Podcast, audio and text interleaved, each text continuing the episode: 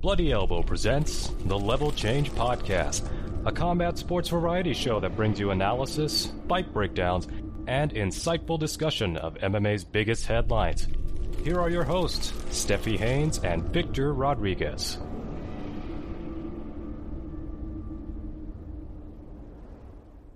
Welcome back, and thank you for listening to episode 201 of the Level Change Podcast. I'm Stephie Haynes, and I'm joined, as always, by my co host Victor Rodriguez. And today we'll be looking at Dominick Cruz's latest statements on retirement, Ben Askren's walk down memory lane in the immediate aftermath of the Masvidal knockout, a big fight announcement for women's flyweight, and we'll be previewing select fights from UFC 280. Victor, I gotta get your take on all of this Andrew Tate nonsense going on right now.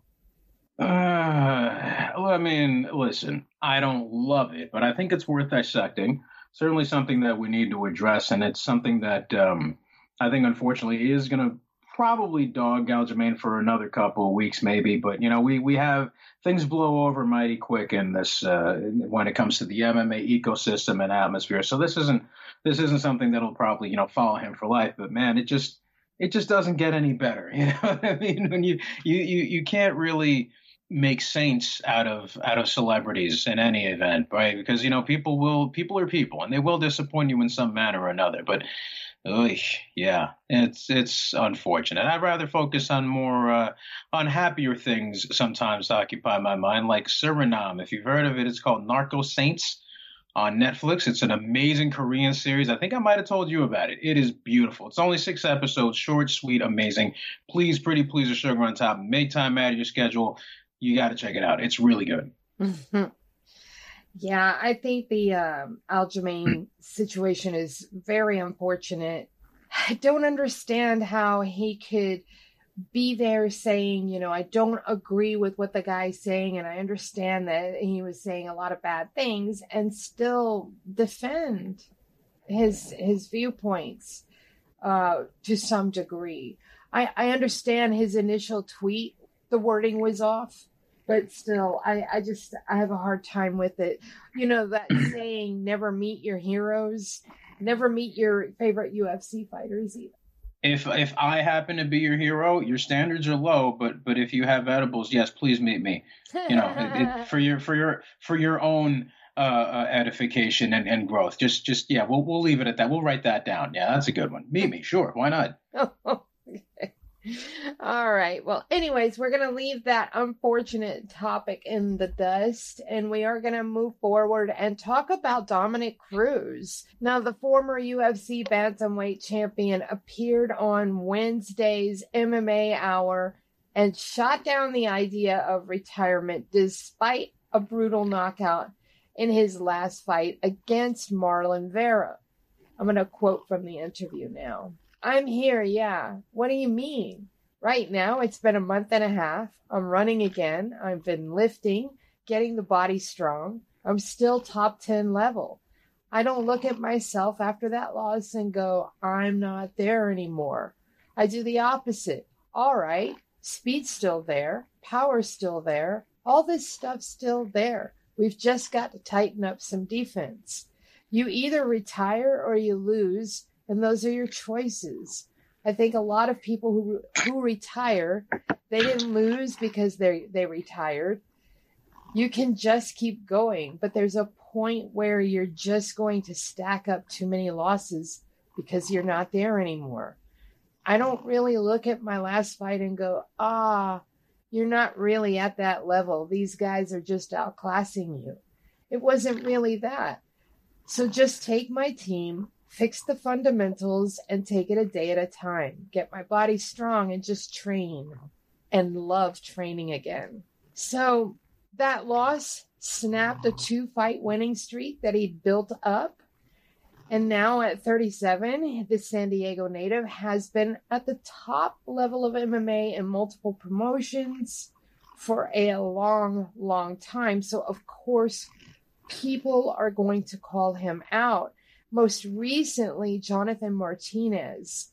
And when asked about that call out, because he was he, he was right at the broadcast table, his reaction was this. What a sweetheart of a fucking guy. Let's be honest, the nicest guy on earth calling me out. And it makes sense.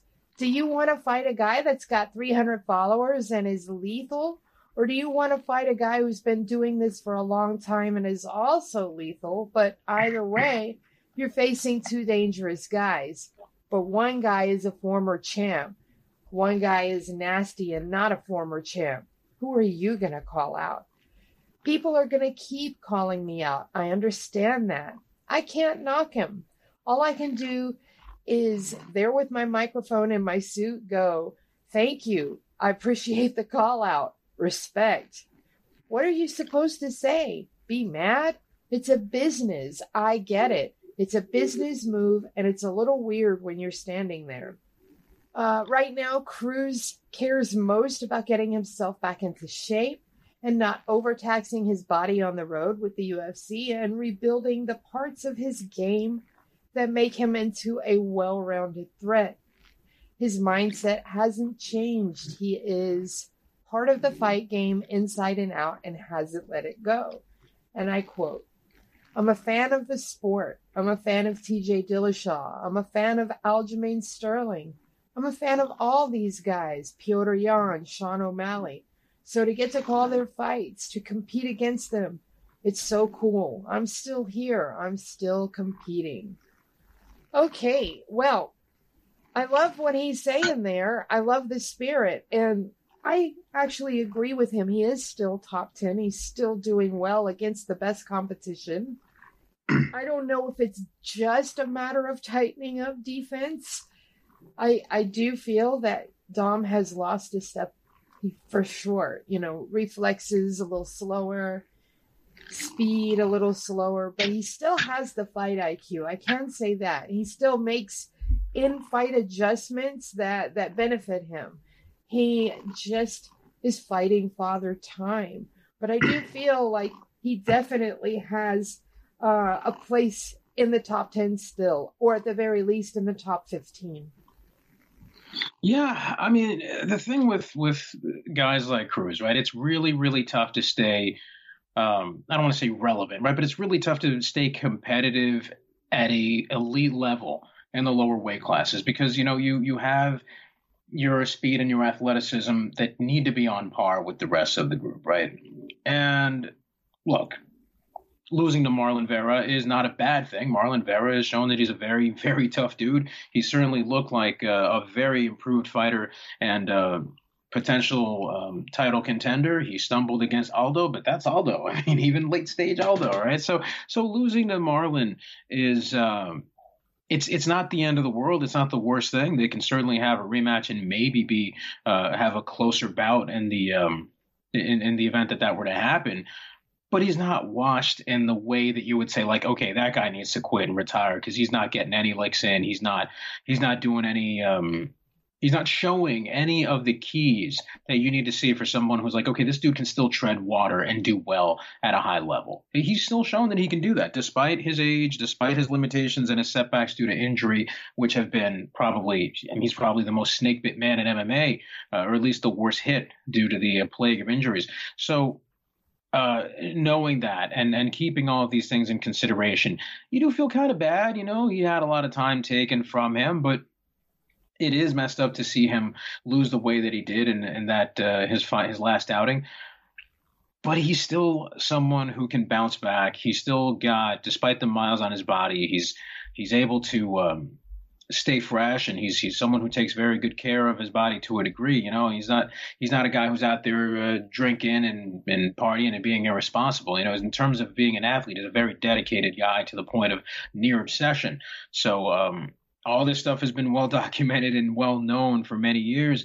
And um, I don't see any reason for him necessarily to retire now. What I would be a little more concerned with is him saying, like, and I'm to get that belt right now, you know, in the next two fights. Like, okay, now, now we got to pump the brakes, buddy. Like, now we probably, you got to be a little bit more realistic about a situation. I don't see anything here that he said that wasn't that. I don't see anything that wasn't uh, grounded in a you know, with, with, with a good foundation, a good basis as to where he stands and what he needs to do.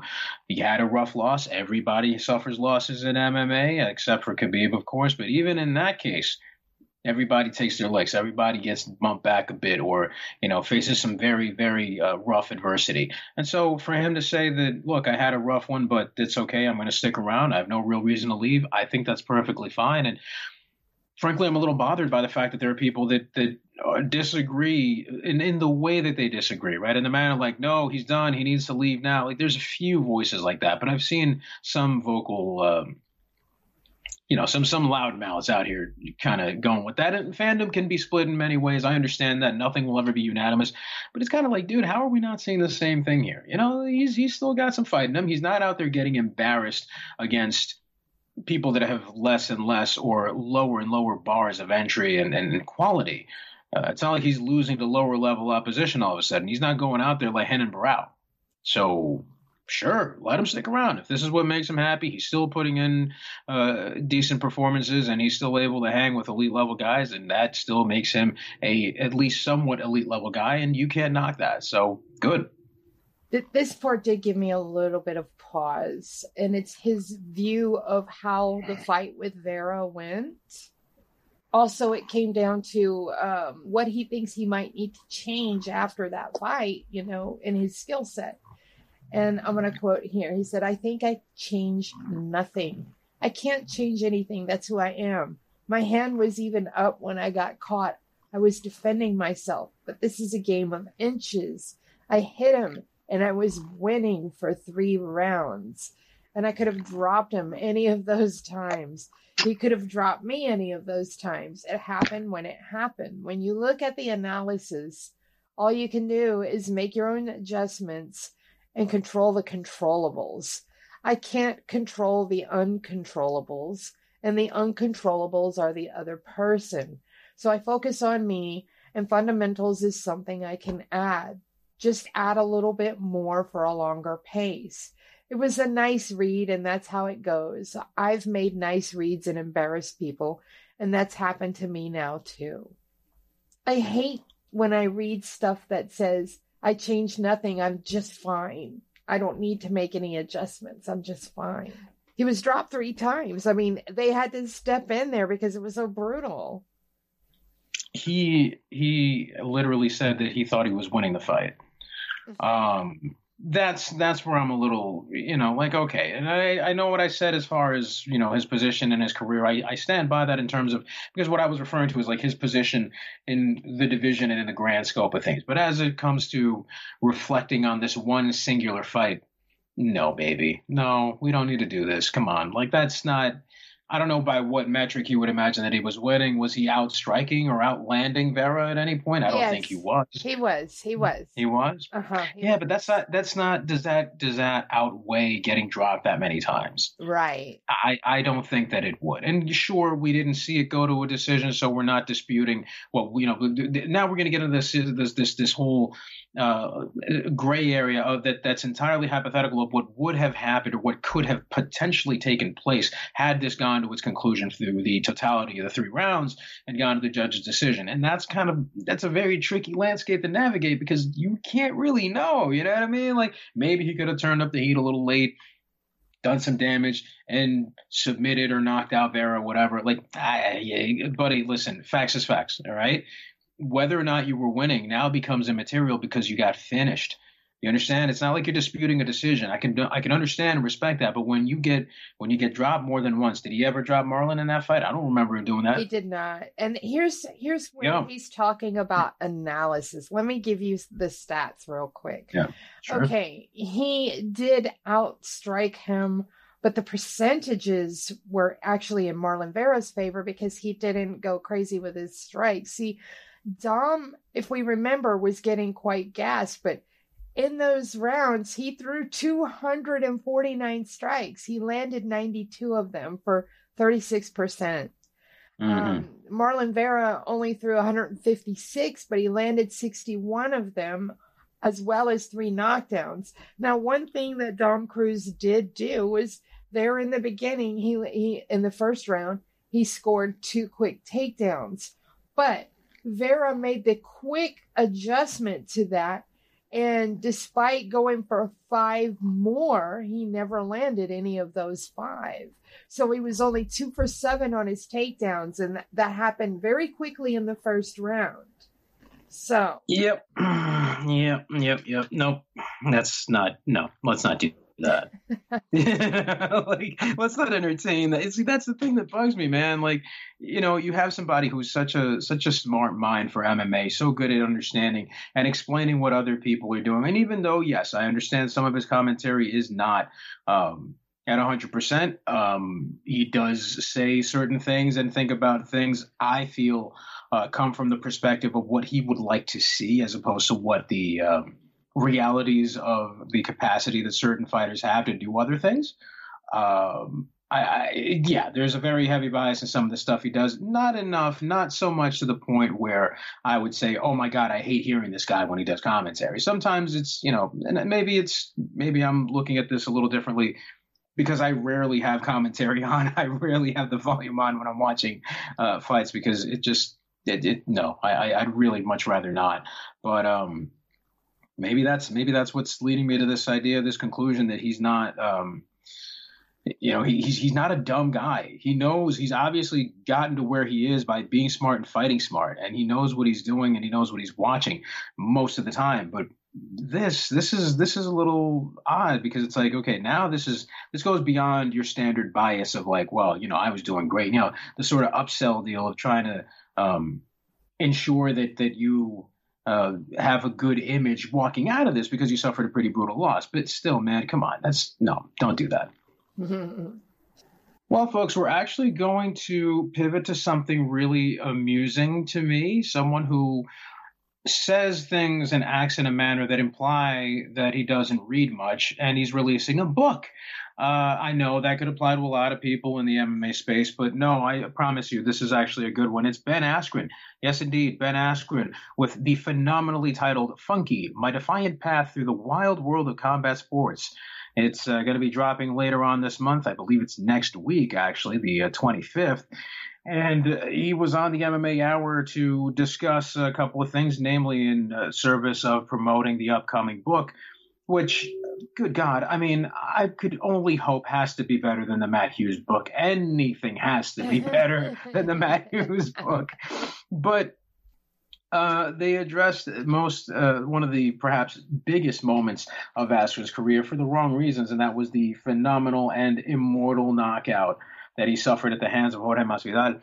Uh, Askren believes that he should be appreciated for the role that he played in that because of the manner in which this elevated Masvidal, and it's kind of hard to find fault with that, right? I mean, earlier in that year, it was the Darren Till knockout, and then Jorge cemented himself and went viral and had the absolute apex, what is unquestionably the highest of highs of his entire career. So this is what how this exchange went. Quote, journeyman bum Masvidal became one of the biggest stars in the game. You're welcome, Jorge. If he doesn't, he's an ungrateful son of a bitch. How about that? He needs to send me a Christmas card every year for the next 20 years. But legit, if he doesn't, he's ungrateful. But he probably no, but he probably doesn't want to give me credit for anything. So suck it, Jorge. Okay, sure, great. I mean, look, 20 years, really? I mean, he should be doing this forever. He should posthumously be sending, like, if one of, regardless of who dies first, there should be an automated service that sends those Christmas cards regardless. There should be, like, you know, including little photos of them at Christmas dressed up as Santa or whatever. I mean, they, they, they're really, I think it would be nice if they just became pen pals. That doesn't seem like it's in the cards for any of this.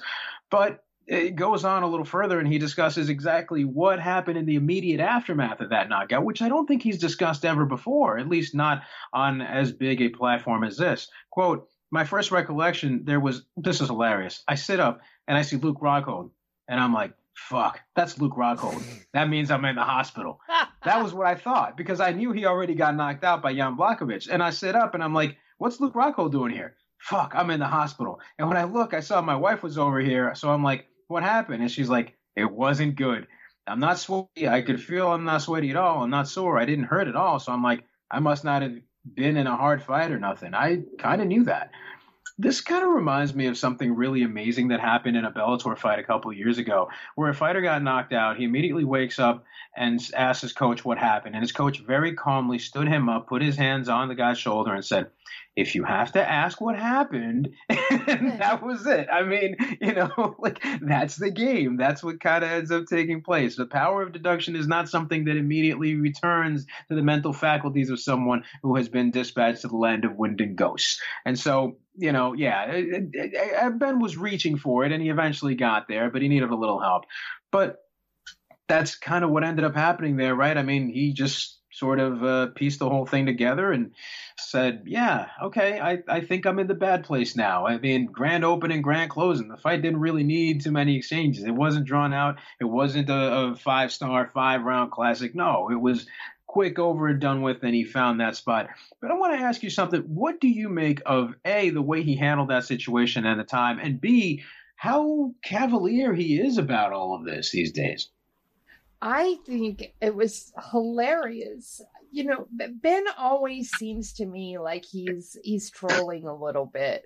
The the way that he he posited the whole thing with uh, Jorge owes him for the way his career skyrocketed. I think that's funny as shit. Ben has great comic timing. I don't like all his views or anything like that, but when he gives an interview, he knows how to give an interview it's kind of a shame that he didn't get as big as he could have. And it's probably because of the the style that he fights, you know? I couldn't help but laugh at this, especially when he talked about being in the hospital and fuck. Yeah. I mean that's that's that what would happen, in the right? Hospital.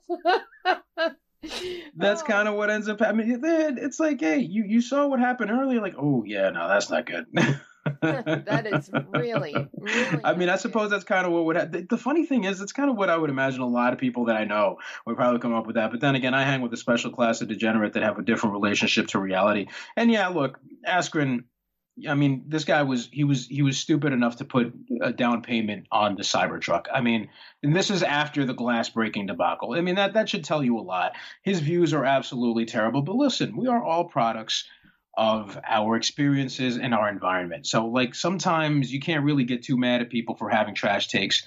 Um, it is what it is with him, I guess. And uh, you know, look, it, it, it, this is a pretty grown up way of handling it he's seen what's going on and and and uh, he seems like he's moved forward in some significant fashion to the point where this isn't a burden for him. This isn't something that he's going to be hanging on to with resentment, demanding uh, a rematch. Like look at Tony Ferguson with Khabib.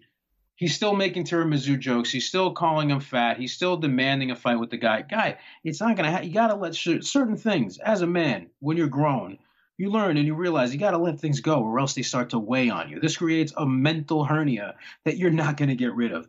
You got to learn, man. You got to learn. And so I'm glad that Ben at least has realized that. Yeah, because, you know, look at Jorge Masvidal, the perfect example right now out here demanding a title shot when he's on a three or four fight losing streak. Mm, yeah, three, and and and getting hilariously dusted in one of them in a very definitive manner. And you can say, well, yeah, that was against the champion or whatever. Like we discussed this recently too, but still, man, still, come on, don't you know where you stand? Like like Eugene says, right? You must forgot where you are right now. You know, it, it just doesn't work that way. That's right. Now we are going to move on with a pretty big fight announcement UFC 283, which is happening in Rio de Janeiro, might not have Jose Aldo on the card, but they are going to have Jessica Andrade. I love that. I love my little chiefess. She will be taking on Lauren Murphy. And that is a fight right there because you know what say whatever you want. Lauren murphy is tough as nails. And yes i understand that valentina took care of business with her pretty pretty handily. But jessica andrade i think that she has a pretty pretty good chance of getting to the end of the fight. I'm not going to say that she has a, a great chance of winning the fight because i don't care how much bigger she might end up being than Jessica Andrade. uh, my little chief is is a power pellet. She won't be overpowering Jessica. I don't know that uh, Jessica will knock her out. She could, though. Absolutely. She's got a one hitter quitter on her. I kind of see this one maybe going to the cards because Lauren Murphy is tough, but I definitely have Jessica taking the taking the win here. And and it absolutely could end in a knockout too. I just don't think it'll be Lauren Murphy getting that knockout. But it's a great fight. I like it. It is an excellent fight because you have two people that absolutely deserve to be in that spot. Um, this could be a title eliminator potentially, and they can both crack. Mm. They can both hit really, really hard. Now, obviously, I would imagine that Jessica would have to be the favorite and not by a small margin, but that's not enough for me to discount Lauren Murphy because I've made that mistake in the past. Mm-hmm. And I've been a fan of her since Invicta. I've I've been um, aware of her career and her trajectory uh, because of everything that was happening during the time during the in the lead up to uh, her joining Invicta, where you know she had a ton of hardships.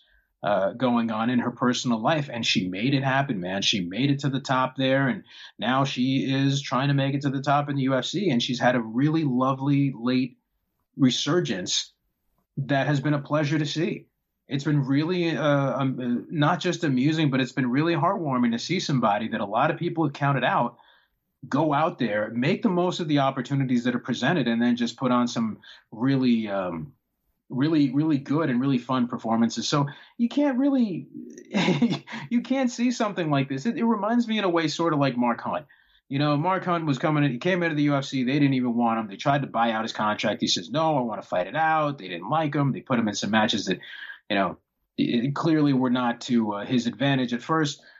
And he managed to make things so good. He ended up fighting for a title. He ended up being a crowd favorite. And even now, even outside of the UFC, he's got the kind of notoriety and love that, that a lot of people wish they had. And, uh, you know, I, I think Lauren not quite there in terms of popularity, but if you do enjoy watching her fight, and if you do like seeing these turnarounds and comebacks, and and um, people really sort of the, these underdogs coming out on top, I don't know how you can't love the uh, the, the, whole Lauren Murphy story. I'm, I'm really happy that she was able to um, make all the changes but in her life and, and make the move to Arizona, get right with Crouch and them, and, and start to uh, make this this amazing run that she's been on. And uh, yeah, you can say what you want about the division. You can complain about you know it being shallow or whatever, uh, you know the, the talent pool and whatnot. But look, she wins against Andrade. You are undeniable at that point if this happens. How can you not believe that she is absolutely not just for real, but someone who should be fighting for the title, even if, again, you're talking about fighting somebody that is far and away ahead of the pack. I mean, that's just, that's madness. Not to mention the way she absolutely dismantled Miesha Tate in her last fight. I mean, she looked phenomenal. And to your point about people complaining about the depth of di- this division, it has been beefing up. There's a, it's a much better division than when it, where it was 18 months ago, for sure. It's mm-hmm. beefed up considerably and you can actually look at this and, and parse out good fights to on the way to the title you know to to set these ladies up in the top 15 on the way to the title and not have to worry about exhausting the entire division to make those fights. Now we have plenty of girls in the division. So i'm hmm. liking that a lot and i'm liking the diversity of the fights we're getting to see too. You know it's not yeah. just the same ones fighting over and over and over. Now I realize the same person sitting at the top of the of the heap is an incredibly dominant champion in Valentina, but I mean I think that's special. You know, to have that a champ like that. That you know? is, that, yeah. to have a, a female Johnny Jones type, you know, she is dominant. There's no two yeah. ways about it. So I think that's special. I don't care what anybody else thinks of that. Uh, I think it's great. And there are some really good girls in this division, too. Lauren Murphy and Jessica Andrade being prime examples. And, you know, who's to say that with a win here, Lauren can't turn things around and potentially in a rematch with Valentina make certain inroads that could lead to something. Look, weirder things have happened. Julianna Peña was such an underdog to Julia to um, to Amanda Nunes in the first fight, but it happened, and she won that one fair and square. You can't really, uh, you know, take anything away from that, and you might see something like that happen here. Like I don't think it's entirely out of the question, nor is it an absurd thing to believe. So, um, despite the fact that she lost very decisively against Valentina last year, that was. Um, that was still a very um, that was still that that's still something that that could potentially with a good showing here could lead to something. And as for Andrade, man, listen, you've seen what this woman can do, you know, and she lost to uh, Valentina as well, but. I I don't see her as somebody that fights dumb. She can make adjustments as well. These two still have a chance. They're still, you know, within um, what would be considered, I guess, the, their their peak. You know, I don't think they've they've suffered any serious decline yet. Uh, I don't know. Either one of these is a good combo. One last note: UFC 283 is expected to feature a fourth bout between flyweight champion Deiveson Figueiredo and ex-champion Brandon Moreno, who are one, one, and one in a trio of bouts. I'm really liking the way that card is coming together for sure. And this fight added to it, Chef's Kiss. this is a proper pay per view, yeah. It really is. Like this is this is the kind of card that you're like, you know what, I, I don't like having to pay this much money, but you know, at least I'm getting something. You know, you're not getting a, a heavyweight stinker between two fat dudes that are going to gas out in 48 seconds. That's right. That's right. That's right. Now, before we get to our UFC 280 picks, we are going to take a quick walk down memory lane and check out how we did last week. And Victor ran the table. Now, we did pick five fights, but unfortunately, the Askar Askarov fight was uh, knocked off of the card due to an illness.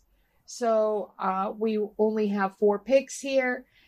Victor, you made the difference by going with Jacob Malkoun. And when we were discussing the fight, you were really, really on the fence about it. You know, you were back and forth a little tiny bit. And in the end, you were like, ah, screw it. I'll just take Jacob Malkoun. I think he's got a little bit more there. And you were right. Yeah. And yeah. you know what? I said that Maximov this was his chance. This was his last chance I was giving him because I'd given him a chance the first time. Now this is two times. I'm not giving him a third to burn me again.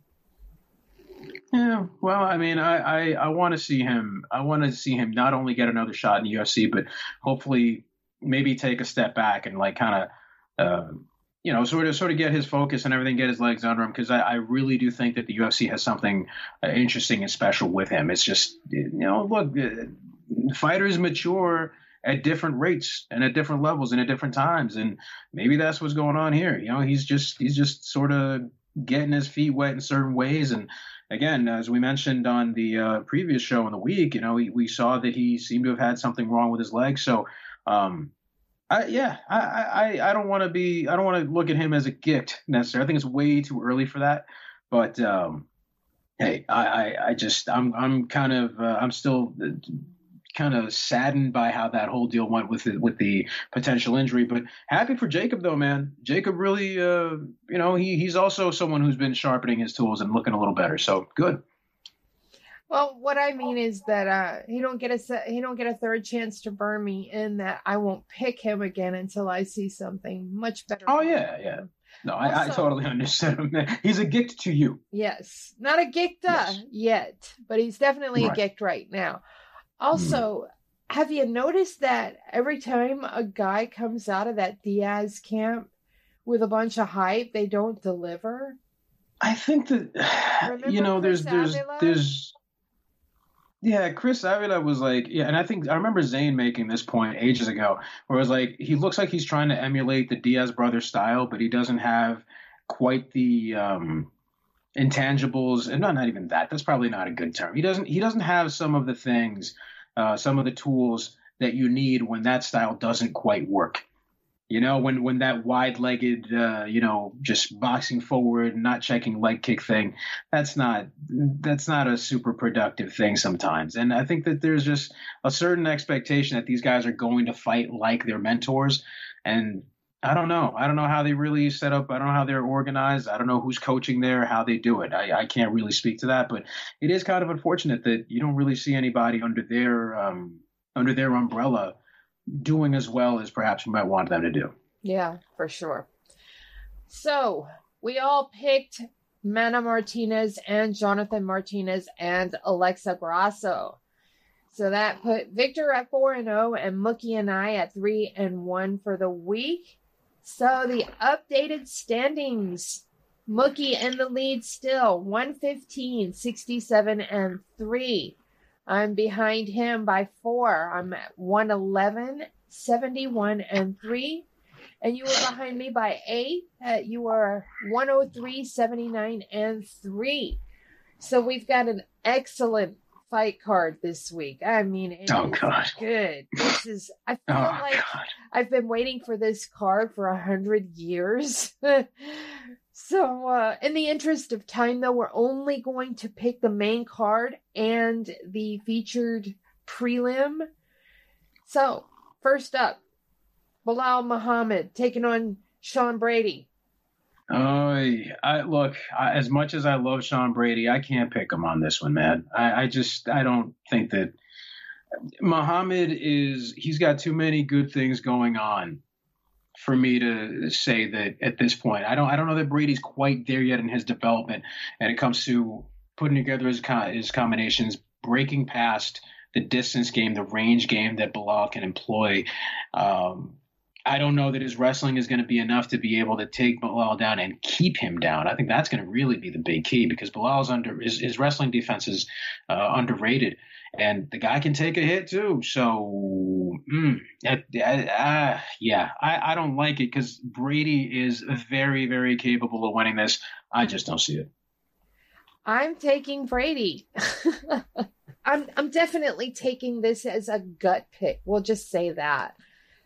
Yeah. I don't know what's making me feel like Brady's going to take this other than the fact that he manages to get himself out of sticky situations and it seems pretty easy for him. He has wonderful fight IQ and he makes really good split second decisions too. So I feel like if Muhammad puts him in any kind of danger, he's going to find a way out. He has the tools and the skill to get this done. Now, Mookie is taking Belal Muhammad along with hey. Victor. So there you that's, go. That's a sure sign. I'm gonna I'm gonna shit the bed on that pick. oh, stop! Come on, you pulled you you've thought that before, and then your guy wins, and it's like, bah! See, Mama pulled out the yapper. You know what I'm saying? Like you you you you might just be onto something here. So don't don't get. You need to give yourself a lot more credit than that. All right. So next up, Katlyn Chookagian taking on. Manon Fiorot. I like this fight a lot because this is an excellent test for Manon Fiorot because she is climbing up the ranks pretty quickly. Yes. But Katlyn Chookagian is a very serious test for anyone wanting to get into that inner sanctum of the top five. Man, she's going to be a tough test. I think that Katlyn Chookagian kind of gets a bad rap because she's only lost to the very top of the heap. You know, she's she's only losing to the the creme de la creme of this division. Uh, but Manon Fiorot is looking like that. She definitely is looking like that. Her striking is, oof, everything. And she's a powerful girl too. So, bearing all of that in mind, I think that Manon Fiorot has enough power in all facets of, of her game to overtake Katlyn Chookagian. I'm not sure if it's going to be a finish, but I think she's going to win this fight. Mookie is also taking Manon Fiorot. So, Victor, how are you looking at this fight? Well, you better move over and make room in the back seat of that car because I'm sitting in it too. Manon Fiorot, two two, let's go, honk honk, let's drive. Uh, Chookagian is a very talented technical fighter, very snappy with her attacks, very good at finding a particular groove and rhythm and making sure that she can switch it up when her opponent starts catching on. Problem is, Fiorot is very good at you know the, doing the um, not your usual bum rush. She's good at stunning you for a second, you know, catching you off uh, off your on your back foot and then immediately pressing forward with the movement. Now she's not someone who fights stupid. She's not just going to run forward and throw punches like Wanderlei knocking out Vitor. This is not what we're talking about. We're talking about somebody who's also primarily a striker, who's also cut her teeth on the international amateur scene and has had much more ring time than her professional record would indicate. Now, I have to mention that because it shows that she's been able to use and and maximize her fight IQ or FIQ, as my friend Eddie Mercado would say. Happy birthday, Eddie! Uh, this is this is someone who is. Um, this is someone who's really, really good at doing big damage in short bursts, but then also knowing when to back off and pick her shots to make sure that when she does go for the finish, it's a good one. It's it's you better put that thing in the bag. And I, this is probably I think maybe the hardest hitter outside of Valentina that Chookagian's faced. Um, I I don't know how else she's going to do with that because Fiorot is good at battering people everywhere. You know, to the legs, to the body, to the head, and um, I I don't I don't know that she's someone who's going to run out of options. I don't know that she's someone who's going to be able to fall for the kind of trickery that Chookagian can employ.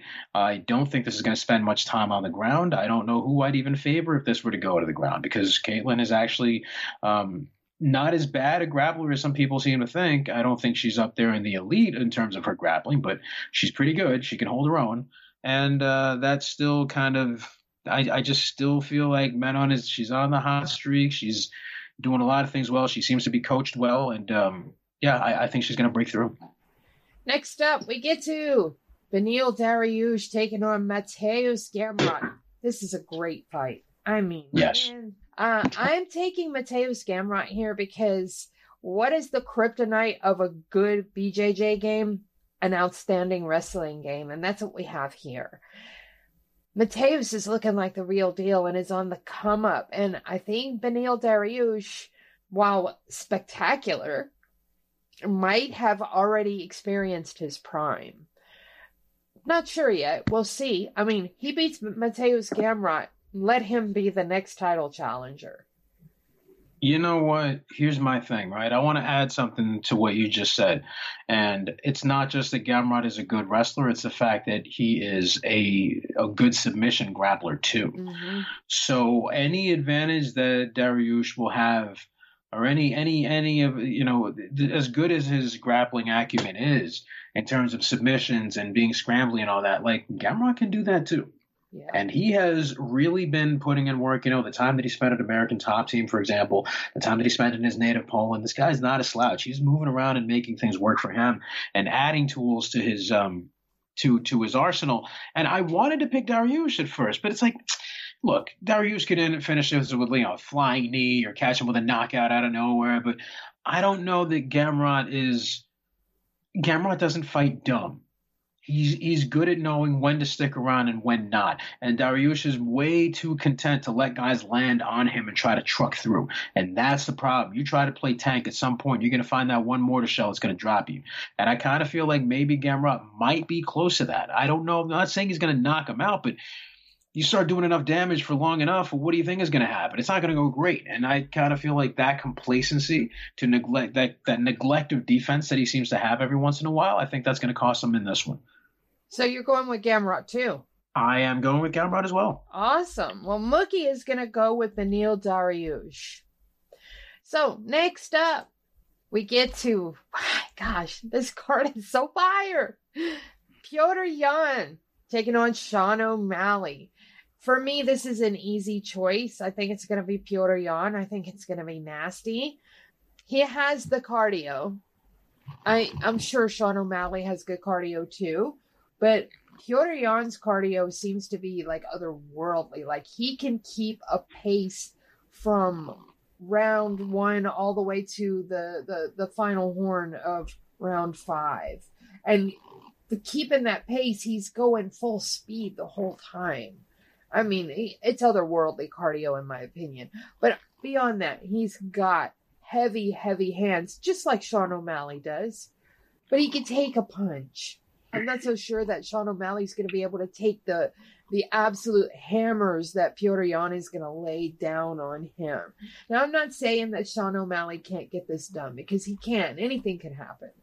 I just think that the chances are a lot slimmer for him than they are for Petr Yan. So I am taking him as well as Mookie is taking him too. You know what? I, I want to actually uh, quickly shout out Miguel Class. He's on Twitter. He's a uh, writer for one of our, what, I guess I, I, I, consider them a friend site, uh, the fight site. He's a, he's an analyst there. Uh, he's been he made an extraordinary uh, contribution this week, breaking down the game of Sean O'Malley, all the things that he does well, and all the things, all of his faults, really. Um, and one of the things that people kind of think or people assume about O'Malley, and this is something that bothered me. I'm glad he brought this up because I was wondering if it was, I, I, was wondering if I was wrong or if I was maybe seeing things. He expanded on it, and it was that O'Malley is not a great counterpuncher. You know, he's not he's not as devastating a counterpuncher. He'll hit you on the way out he's good at punishing you, but not as much to be like put that kill shot. His kill shots are with the feints and the hand traps, and I kind of think that P- Petr Yan is is evolved enough and advanced enough to not let that be something that'll distract him. And absent the wrestling threat that someone like say Aljamain Sterling might pose, I don't know that. Um, I don't know that that Yan has that many obstacles. Sure, he's going to have to contend with the reach and the shifting and the way that O'Malley uh, finds those combinations, draws a guy in, but then finds a way to pivot, move sideways, and uses head movement. Um, I, I just don't. I don't really see that. Yan still has his grappling as well.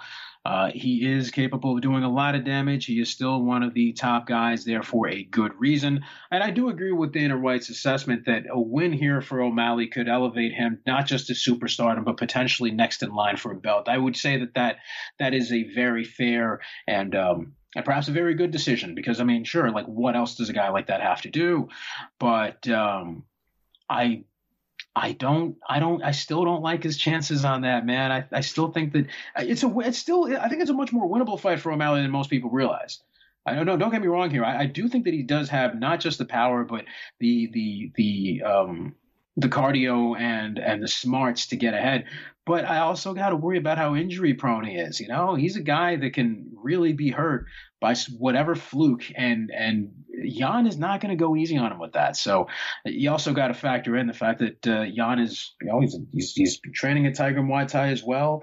He's hungry. He wants to get back to that championship level, and he is very much annoyed by this guy in front of him. So he's going to make sure that he does whatever he can to um, to to play this the right way and not let emotions get the, the best of him as he did in the uh, Sterling rematch. So I think this is going to be um, it's certainly going to be a very compelling matchup from a technical standpoint, but I think ultimately Yan probably has a few more options.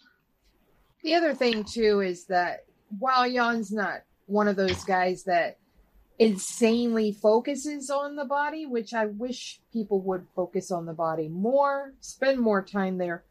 He does go to the body, and when he does, he hits like hammers. Yeah. And one thing that I've noticed about Sean O'Malley is he doesn't typically go to the body a whole heck of a lot. He's a bit of a headhunter. So that also might make a, a tremendous difference in this fight. Yeah. All right, we are getting along here to the co-main event. Aljamain Sterling taking on TJ Dillashaw.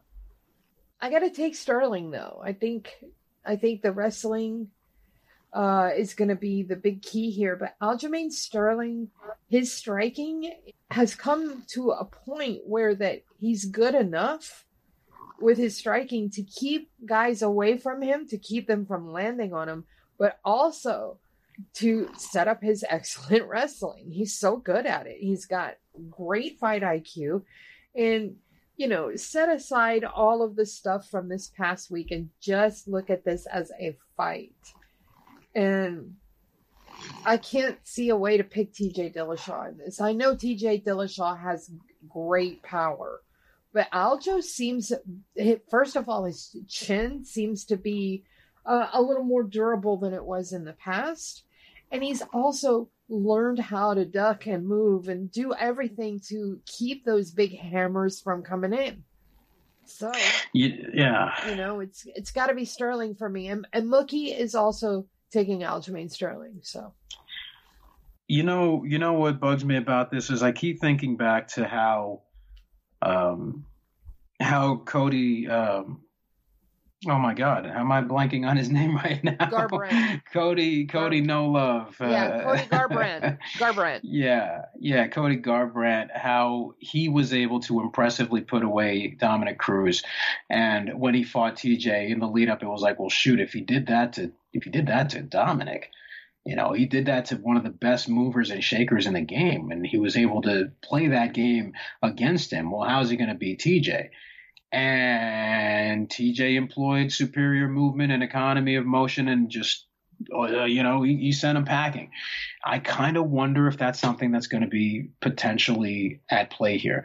I don't know that Sterling's wrestling alone is going to be what he needs, and I kind of feel he might be deficient in the striking department um, to a level where he's probably going to start falling behind. So like I want to pick Sterling, but I'm kind of starting to lean TJ. In the last 24 hours, I'm like Sterling probably got. To, I hate picking this kind of fight because it's it's you know this is the best fights usually are the worst ones to pick for that reason.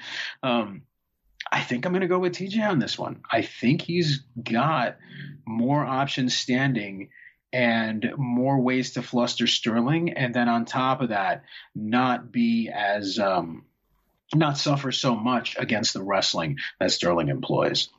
Islam Makhachev, Charles Oliveira. What a banger. I'm taking hmm. Charles Oliveira. There's no way I could pick any other way. I'm a huge fan. I'm totally picking with my heart here. I know a lot of people are out there thinking that Makhachev's wrestling is going to be the key here, but I think it's going to come down to the striking. In Oliveira, has a one hitter quitter of his own. And Oliveira's chin is pretty tough too. He gets dropped a lot, but boy, does he pop right back up and overcome. I love it. I think this is going to be an outstanding fight, but I am taking Oliveira, and Mookie is as well. You know, let me tell you something. I am old, okay? I'm going to I'm going to bring up an, a, a piece of my childhood right here. So a show that I should not have been watching under any circumstances at that age, Night Court. All right, one of the most iconic sitcom intro songs of all time, and one of the most amazing casts, including the great John Larroquette. He played an attorney named Dan Fielding. He was the um, he was a prosecutor, I think. Yeah, I think, guess so. Well, point is, he was he he had a line on a show where he met another lawyer who was very shifty, very much you know gave off con man vibes, and he said. I don't trust a man who has more porcelain in his mouth than my mother has in her bathroom.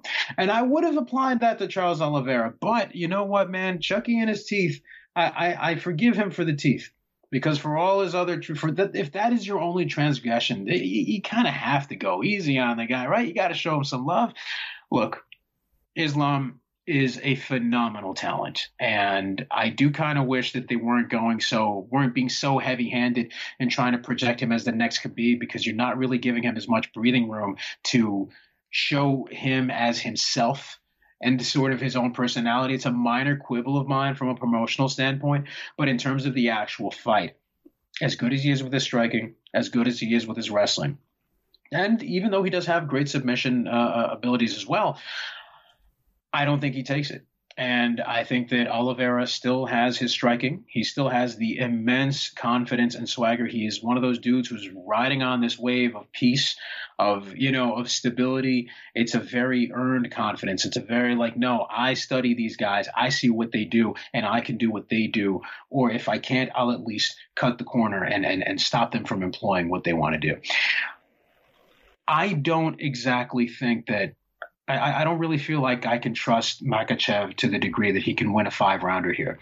Oliveira, even on his back, is lethal. Standing, problematic. If he gets on top, oh, buddy, you're going to be in for a wild one.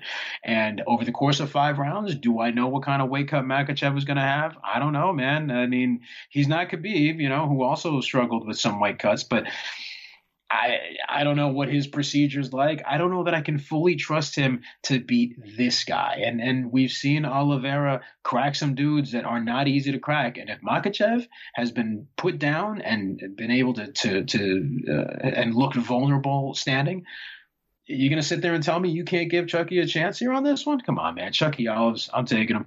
Absolutely. Heck yeah. So our only pick difference is, is Victor is picking TJ Dillashaw over Aljamain Sterling. And I am taking Sean Brady over Belal Muhammad. So, on that note, we're going to wrap the show. Do me a favor. Check out Victor's Twitter at Vic M. Rodriguez and his amazing Instagram. That's Victor Sinister Rodriguez. Check out Mookie on Twitter at Mookie Alexander and over at SB Nation's Field Gulls website, where is where he is the managing editor there. So if you're a Seattle Seahawks fan, that's where to go. Victor and I both work for Bloody Elbow, so you can find our work over there. The show is available on Facebook. That's facebook.com slash level change podcast. If you listen to the pre-recorded outro, you will find where you can listen to this show and all the other great Bloody Elbow podcast shows. So until next time, please stay safe. Thank you for tuning in to this Bloody Elbow Presents production. To check out more of our content, subscribe to our YouTube channel, which is titled Bloody Elbow Presents. We're also on SoundCloud, Apple Podcasts, iHeartRadio, Stitcher, Spotify, TuneIn, Overcast, Player FM, and Amazon Music. Just search for Bloody Elbow Presents and you'll get brand new shows throughout the week, including Care Don't Care, the Level Change Podcast, the MMA Vivisection, the Sixth Round Post Fight Show, Sixth Round Retro, the MMA Depressed Us, Crooklyn's Corner, exclusive fighter interviews, show money, guest podcasts, the Hey Not the Face podcast, and radio style play by play for every UFC pay per view. Be sure to follow us on Twitter at Bloody Elbow, Facebook at facebook.com slash Bloody Elbow blog, and as always, on bloodyelbow.com.